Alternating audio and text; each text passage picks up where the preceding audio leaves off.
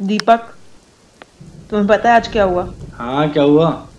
Loan recovery वाले आए थे मेरे ऑफ़िस में। हम मेरी मैनेजर के सामने मुझे जलील करके गए। हाँ तो करेंगे ही लोन लोगी तो। मेरी तो बुलेट छीन ली थी सरेआम बाज़ार में।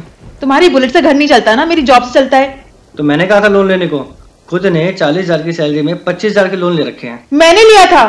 तुम जिस साठ हज़ार के फ़ोन पे पूरा दिन पबजी खेलते हो जिस एसी में बैठे हो और जिस फ्रिज से ठंडा पानी पीते हो वो सब मेरे ऊपर चढ़े हुए लोन से आया है।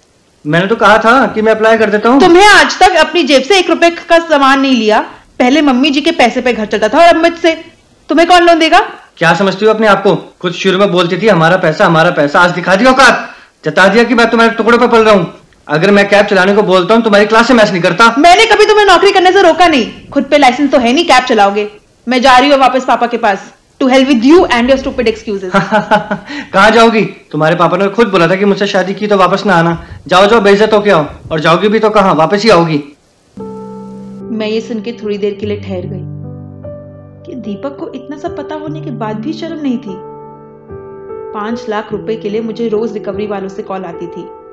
कोई गाली बकता था तो कोई पड़ोसी के सामने जलील करता था।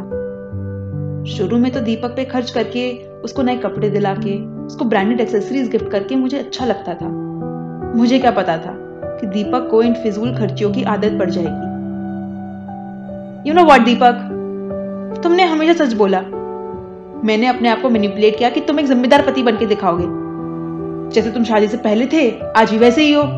इरिस्पॉन्सिबल मेरी गलती थी कि मैंने सोचा कि तुम बदल जाओगे।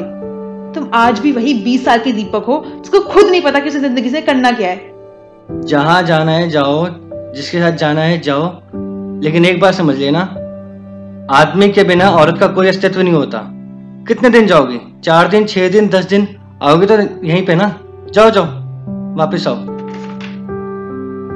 फरवरी 2021 में आशा ने अपने सारे कर्ज उतार दिए और दीपक से पीछे छोड़ा लिया। आज जब हमने आशा से बात की तो उसकी आवाज़ में एक सुकून था। आज आशा अपने पिताजी के साथ रहती है। शुरू में उन्होंने थोड़ा गुस्सा दिखाया, लेकिन कब तक एक बाप अपनी बेटी से गुस्सा रह सकता है? आज आशा अपनी ज़िंदगी बिना किसी कर्ज के जी रही है। उसने तो प्लानिंग भी कर ली है कि घर लेगी, वो भी बिना कर्ज के। एक बच्चा अडॉप्ट करेगी और पढ़ाएगी तो बिना कर्ज के। बातों बातों में आशा ने बताया कि उसने नया स्कूटर लिया है कैश डाउन पे। इजी ईएमआई का ऑप्शन मिला था उसे, लेकिन उसने आठ महीने और पैसा इकट्ठा करके स्कूटर ले लिया। आशा के कर्ज की कहानी उन लोगों के लिए आशा की किरण है जो कर्ज में डूबे हुए हैं या डूबने वाले हैं।